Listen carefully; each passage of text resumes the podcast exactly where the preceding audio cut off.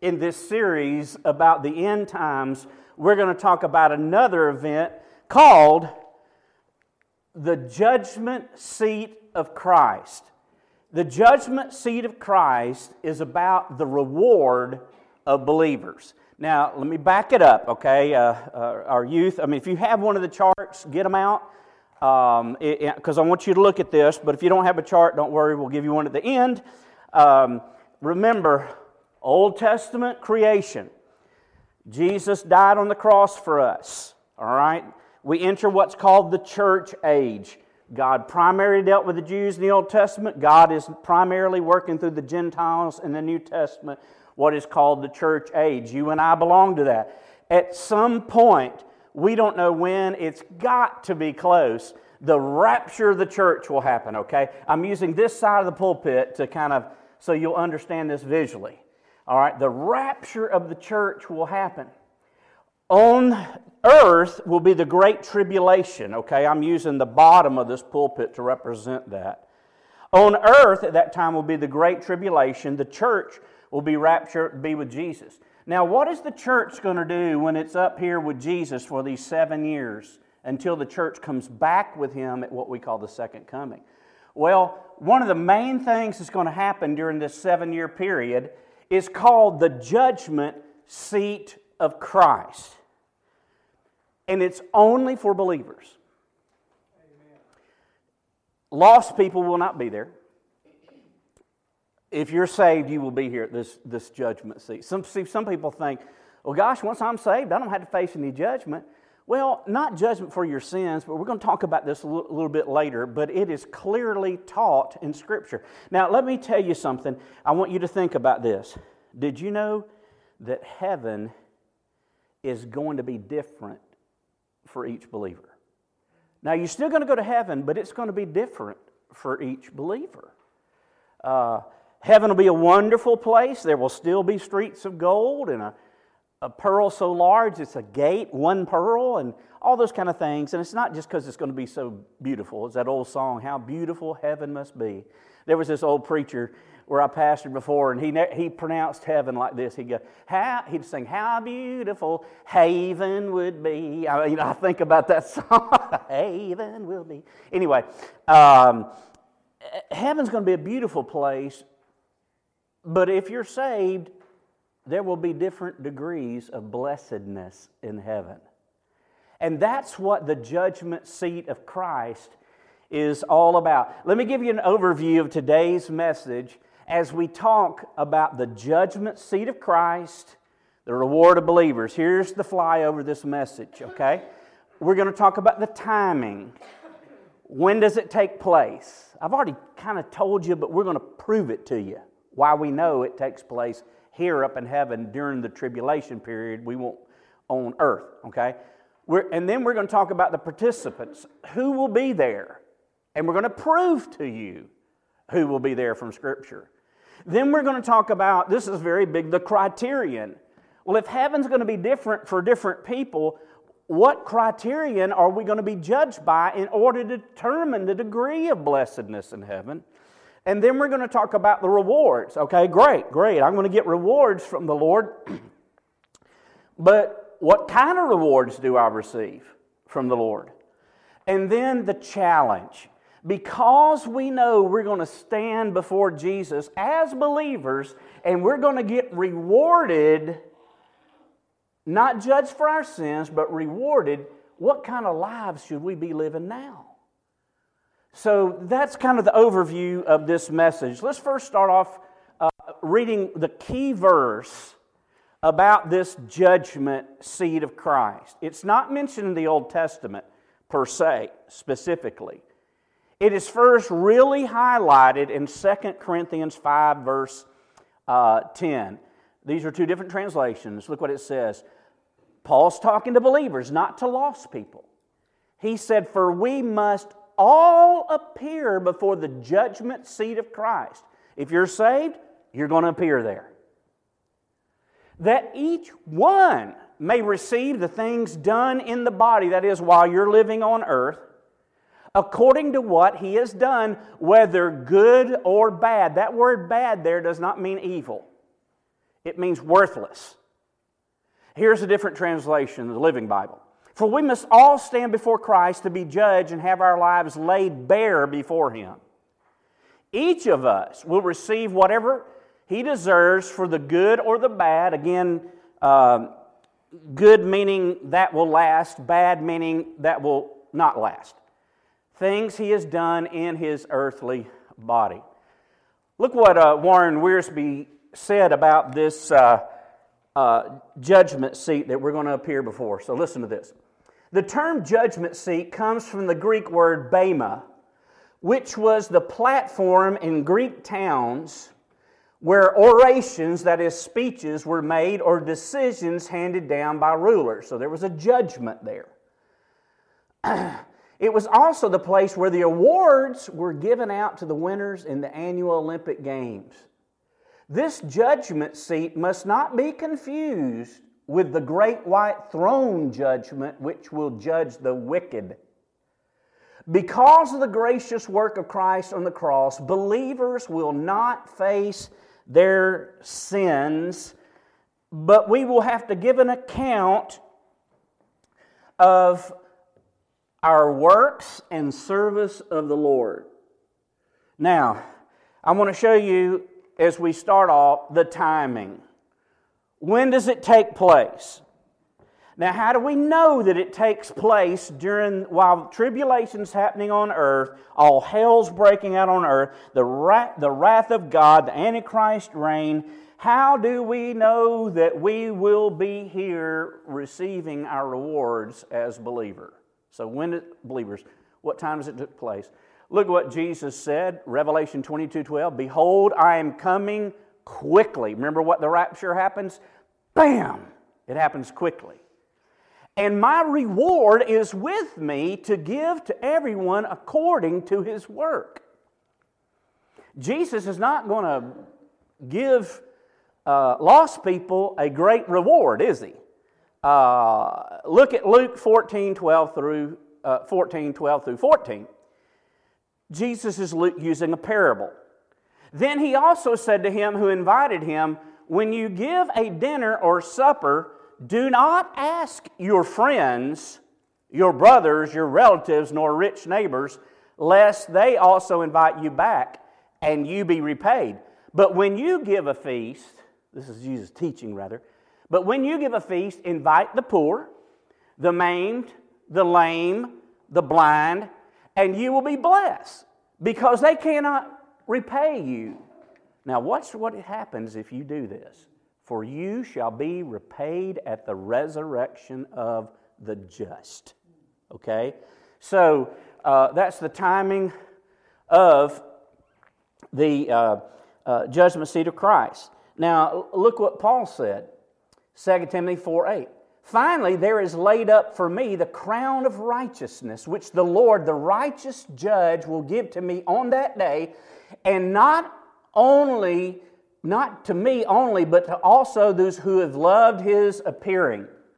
Now, remember, I told you there are two events. There's the rapture, which I believe clearly the Bible refers to as the glorious appearing.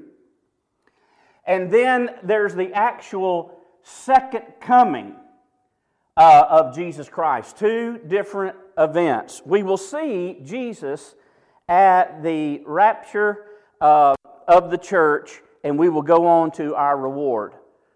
Let me illustrate that a little bit further from people who are a lot smarter than me Thomas Ice and Demy.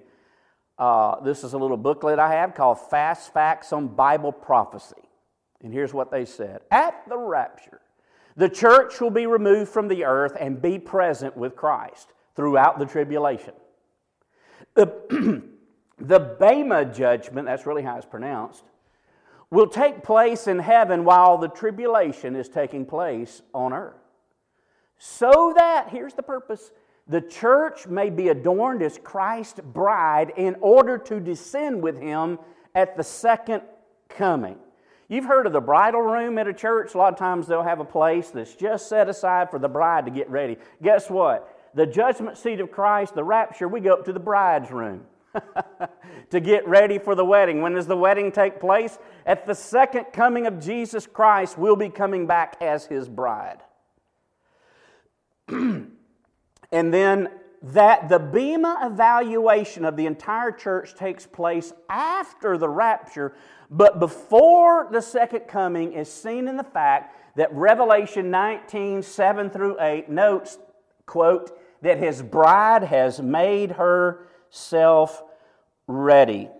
And so if there's only one coming and there is no rapture, when does God make his bride ready? When does the judgment seat of Christ uh, take place? I mean, are we going to go through the tribulation, all of a sudden be raptured and go, boom, we got our bridegroom, um, got our bride dress on, and we come back down? I don't think so. I think those happen at two separate times. Now, look what else they say. And it was given to her, this is a quote, to clothe herself in fine linen, bright and clean. What's that bright linen? For the linen is the righteous acts of the saints. Since the conclusion of the judgment is pictured as clothing of fine linen, the entire church must have gone through the evaluation or Bema judgment by the time of his second coming.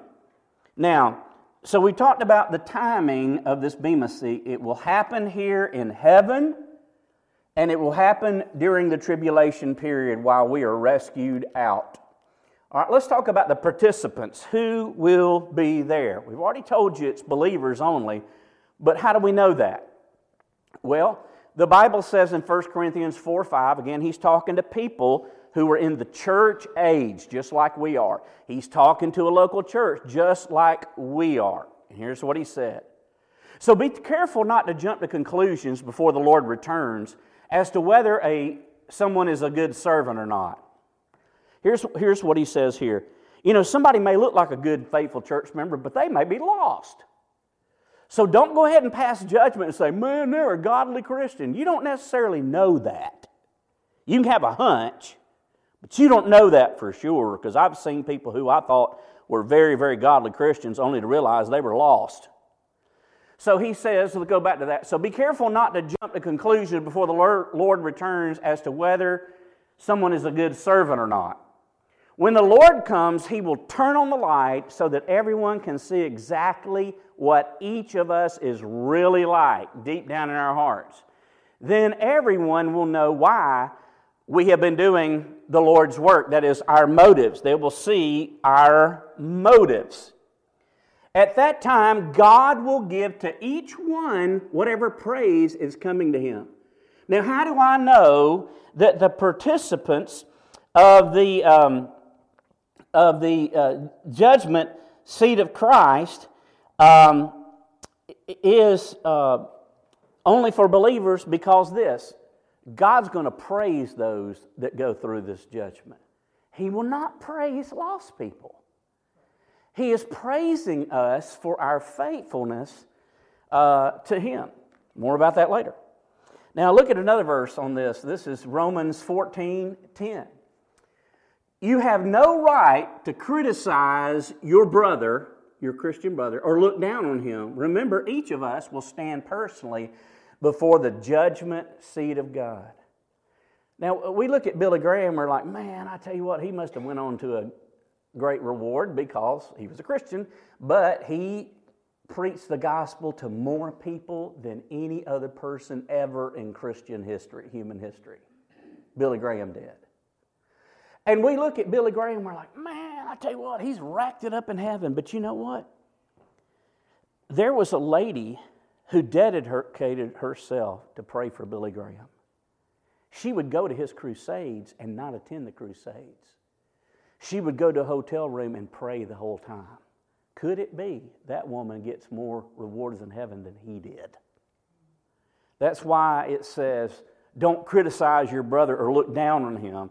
Remember, each of us will stand personally before the judgment seat of God. That means this personally before the judgment seat of God. Joyce will stand before Jesus. Linda Wages will stand before Jesus. Bill will stand before Jesus. Lord help you. And then uh, Robert will stand before Jesus. Brother Dennis will stand before Jesus. And I will stand before Jesus. We won't stand as a group. Somehow God works this out. I will individually look upon the Son of God and give an account Amen. for my life. Amen. Okay? Now, uh, that's very uh, humbling, is it not? Now, the question is if I stand before Jesus as a saved person, how is he going to judge me? What is he going to evaluate? What is he looking for? The criterion on which, what basis will be judged. Well, look what the Bible says, clearly tells us in this same uh, passage in 1 Corinthians 3 11 through 15. For no other foundation can be laid that which is laid. What foundation is he talking about? Which is Jesus Christ. When you get saved, that's the foundation of your spiritual house, okay? Now, if anyone builds on this foundation, that is, after you get saved, you have a choice as to whether what you're going to build that foundation on top of it. Now, if anyone builds on this foundation, gold, silver, precious stones, stop right there. Gold, silver, precious stones, those are things that last. Those are things that are of value, okay? But then he goes on to things that are worthless wood, hay, and straw. Remember the three little piggies or something? I'll blow your house down? Okay. God's going to blow your house down if you build with these things wood, hay, or straw. And then it says this each one's work, the focus is on the work, will become clear. For the day will declare it because it will be revealed how? By fire. To me, the fire there represents the burning judgment, the omniscience of God that sees right through it. And the fire will test each one's work of what sort it is. Was it gold, silver, precious stones that are going to last in eternity, or was it just worthless chaff that wasn't worth anything? If anyone's work, when the fire hits it, if anyone's work which he has built on it endures, he'll receive a reward. If anyone's work is burned, he will suffer loss, but he himself will be saved, yet so as through fire. Now, here's what that means there'll be some Christians on that day who live worthless lives. Most of what they did was just worthless. It was not really lived with the right motive for the Lord. And here's the way to say that some people are going to get into heaven by the skin of their teeth. Did you know that Ty Cobb was a great baseball player? He got saved on his deathbed. And let me say this it is infinitesimally small that people get saved on their deathbed. But Ty Cobb got saved on his deathbed. And you know what one of his last words were? Tell people it's better to get saved at the top of the first inning than to get saved at the bottom of the ninth inning. Okay? You know what he realized? He realized that he had lived a worthless life, he'd wasted his life, and at heaven, he'll probably get rewarded for that statement. That's a good statement. But you know what? He, he will be there, but he will be saved, but he'll just get in by the skin of his teeth. Okay? And I would hate to say are there people here who will get to heaven, but they have not stored up, stored up treasure in heaven, and they'll get to heaven, but just by the skin of their teeth? All right? So that is uh, the criterion. Now, how do you know that your works as a Christian are going to last? There's three tests. We're still talking about the criteria. Bless you. Bless you. Wonder if I get a reward, reward for saying bless you. What do you think? I don't know. Uh, the, the first one is the power test.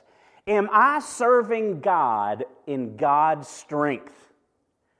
Have I prayed before the sermon, God, I don't want this to be my words. I want it to be your words. I want you to fill me with the Holy Spirit. I'm not relying on my own intellect. I'm not relying on what I learned in seminary. I'm not relying about what I studied this week. I'm relying on the power of God to preach and teach through me. That kind of sermon will last. That kind of sermon will last. You say, well, what I do around here is just insignificant. Well, when you go to do something around this church, have you prayed, God, would you bless what I'm doing today? God, will you give me the strength to do what you're calling me to do in my part in this church? Do you ever pray that? So there is the power test. Look what um, uh, this verse says about that. 1 Peter 4.11. Do you have the gift of speaking? Then speak as though God Himself were speaking through you. Do you have the gift of helping others? How do you do that? Do it with all the strength and energy that God supplies in the power of the Holy Spirit, you see. Then everything you do will bring glory to God through Jesus Christ. It'll remain. All power, all glory and power to Him forever and ever. Amen. Now, here's so the power test will determine whether what you did will, will uh, be rewarded in heaven. Did you know you can still serve and not be rewarded in heaven? God says you have to pray about whatever you do and ask Him for His strength to do it. So, y'all need to start doing that, okay? Y'all start doing that. All right, now here's the next thing the motive test. Am I serving for the glory of God when I do this? I'm not wanting to be praised. If I sing a solo, I don't want people to say to me, Well, that was a wonderful solo. And we come down thinking, Check me out, you know. Your motive has to be right. Am I doing this not out of a selfish thing, but ultimately for the glory of God? Now, listen what the Bible says here. Therefore, judge nothing before the time until the Lord comes, who will bring both to light the hidden things of darkness, that is, the things you can't see in your own heart, and reveal the counsels or the motives of the heart, then each one's praise will come from God. Again, lost people don't get praised, only saved people get praised. There was um, a guy that I'd mentioned recently, and I'm not going to name him, but he was a great defender of the faith. And I think for many years he walked with the Lord. I really do. I think he was a godly man for many years, and he'll be rewarded for that. But in his latter years, something happened. He just got away from the Lord. He was still speaking at conferences. He was still one, known as one of the greatest defenders of the faith there's ever been. But he had some moral problems, at least his last decade. He was living a double life. Yet he was still renowned and speaking there. And I want to tell you something during that time, he was not being rewarded because he, you can't be doing it for the glory of God and living an immoral life. And so he's not going to get rewarded for all those sermons and all those things that he talked about during that time. Praise God, by the grace of God, he will get rewarded for those times he did it for the glory of God. And hey, here's the good news like King David, even if you're living a double life like King David, you can get, still get right with God. He could have got right with God and lived out his life, maybe not on that huge of a platform, but on some kind of platform teaching and preaching the Word of God. Now, here's the next um, test not only the power test, not only the motive test, but the love test. Remember the two greatest commandments love God with all your heart, love your neighbors yourself. Two greatest commandments in the Bible. The love test, am I serving out of love for God and for others? Look what it says here. Jesus said it, uh, Luke 6:35, but love your enemies. That doesn't mean you feel love for them. You act in love towards your enemies do good and lend, hoping for nothing in return. And look at this, and your reward will be great. Now, Bruce Wilkinson said something last week that was so good. Oh, man, it was good about forgiveness. Listen, You cannot love your enemies unless you first forgiven your enemies. If you try to love your enemies first without forgiving them, it'll be torture for you. But once you take care of step one, forgiving them, and even though you may not necessarily feel like loving them or you agree with them, you can still practice love for them.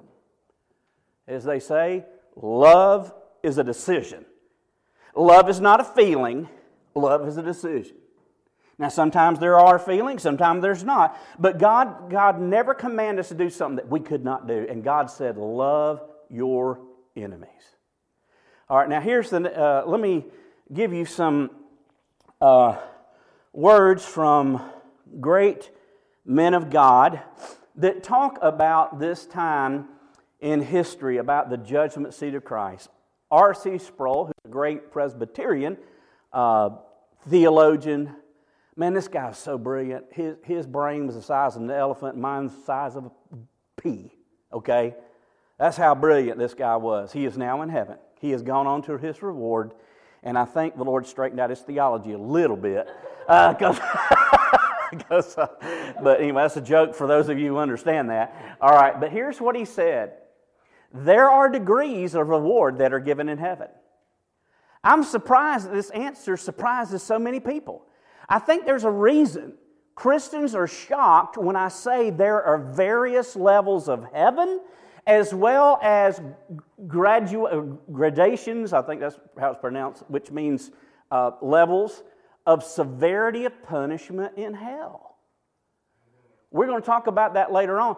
Heaven won't be the same for everybody, hell won't be the same for everybody.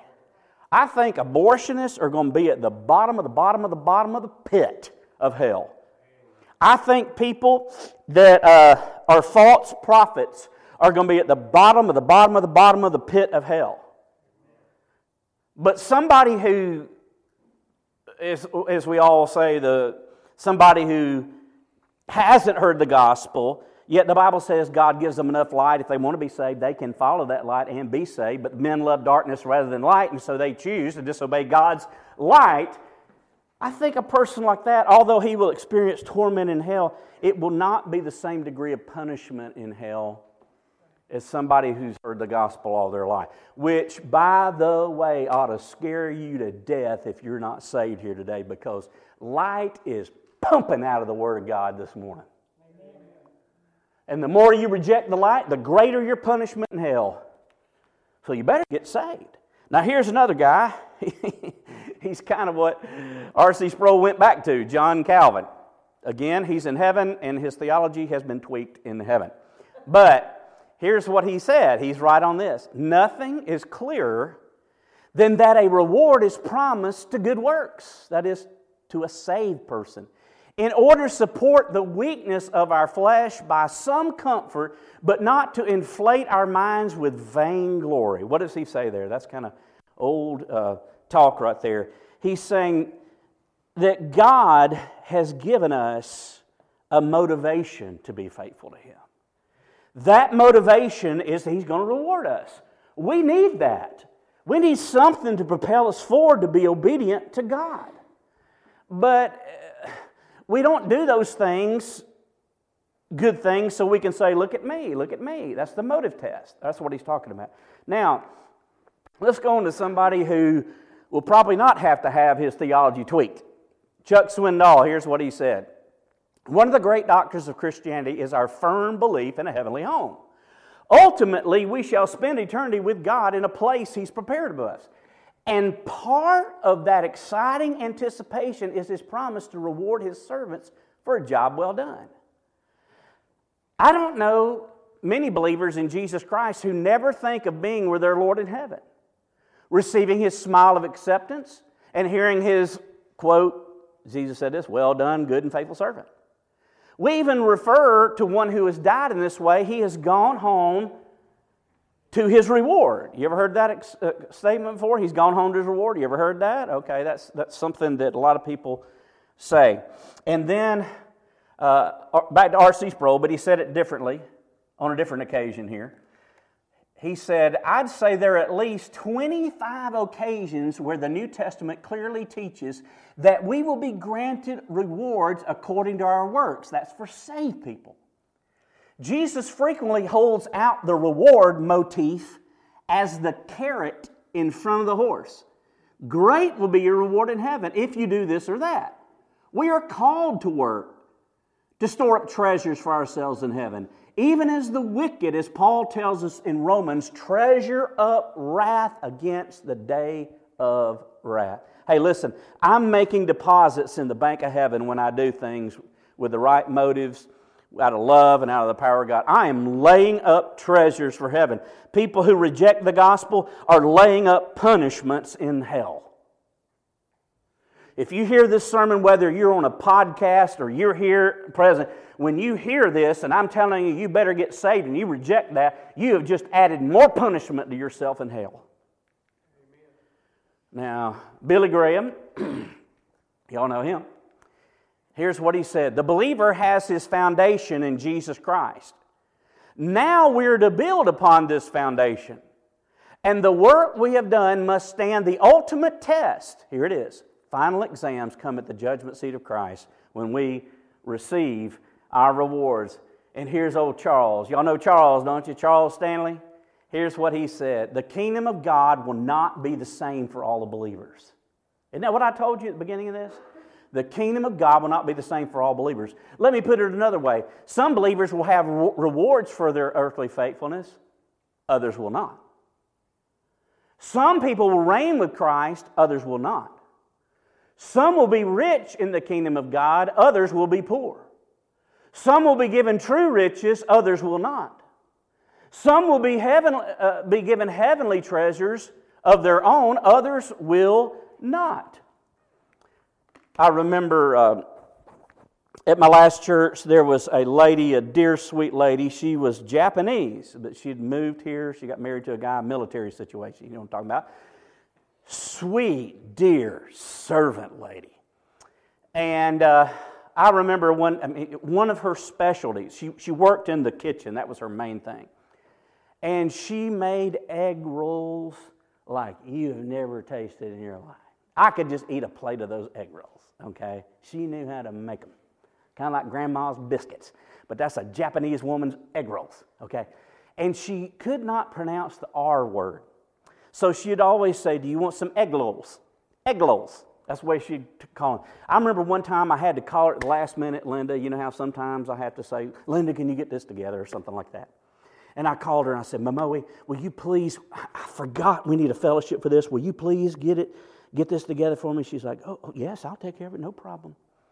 And I saw her, I wanted to thank her for that. And I said, Mamoe, I said, you're such a great servant when, when we get to heaven, I just hope you're going to be living in some huge house. I'm going to be living in your dog house, okay?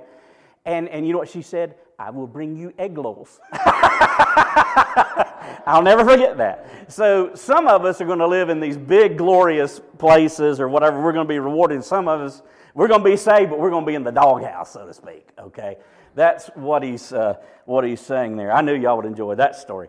All right, now, um, let's talk about, you know, the, the kind of rewards that we're going to receive. Well, the Bible talks about these crowns.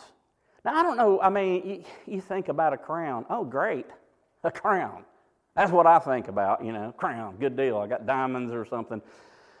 Uh, but, but apparently, I don't know if that means literal crowns. It may do that. But whatever it is, it has got to be awesome. Blow you away awesome to wear one of these crowns, okay? There, uh, there are five different kind of crowns uh, the Bible mentions. There is the imperishable crown, and it's given out to a certain group of people. Uh, this crown is given to believers who show extraordinary self control, discipline, self denial, and single mindedness in their efforts, just as an athlete must work hard to win. Tom Brady is playing, playing in the Super Bowl tonight. He's probably the greatest quarterback that's ever lived. He is 43. Can you say amen to that? I don't know if you can or not. But anyway, uh, we'll take it, okay? May not be rewarded in heaven, but we'll, we'll take it, okay? Tom Brady is probably the greatest quarterback who's ever lived. He's gone to, I don't know how many Super Bowls. He's up to nine, I think, now, or something like that. Didn't mean he won all the Super Bowls. He's gone to this team that was just, he was traded to this team that was mediocre, and in their first year, took them all the way to the Super Bowl, and they're going to be playing tonight. Still come tonight, watch the, half, the last half of the Super Bowl on your DVR or whatever you want to do. But he's going to be playing the Super Bowl. And uh, you know what they say about him? Because he says, I still feel great. I still want to play. He's 43. That's ancient in football thing. You know what they say? Because he is extremely self disciplined. He eats the right foods all the time. He disciplines himself. They say it is insane what he does to keep himself in shape. And that's why he's still 43, ready to go out there. Okay? You know what? This is believers that are like that. This is believers who are so sold out to Jesus. Man, they are living for God. I mean, that's the kind of people who will inherit an imperishable crown. I think Paul uh, will definitely get that crown. Here's another crown. It's called the crown of glory. And I think this is given to like pastors and those who are in kind of a leadership role in the church. This crown is given to faithful church leaders who serve eagerly, eagerly, eagerly and humbly. So, I hope that that is me. I sure do enjoy serving the Lord, so I guess that qualifies for eagerly. Uh, eagerly. And I hope that I do it humbly. Now, I joke around sometimes and I talk about, don't y'all have a good looking pastor? I, I, you know, but that's joking, okay? But, which is not true, and so that's why I'm joking. Uh, but I hope that I do it with a humble heart, all right? Then the crown of life.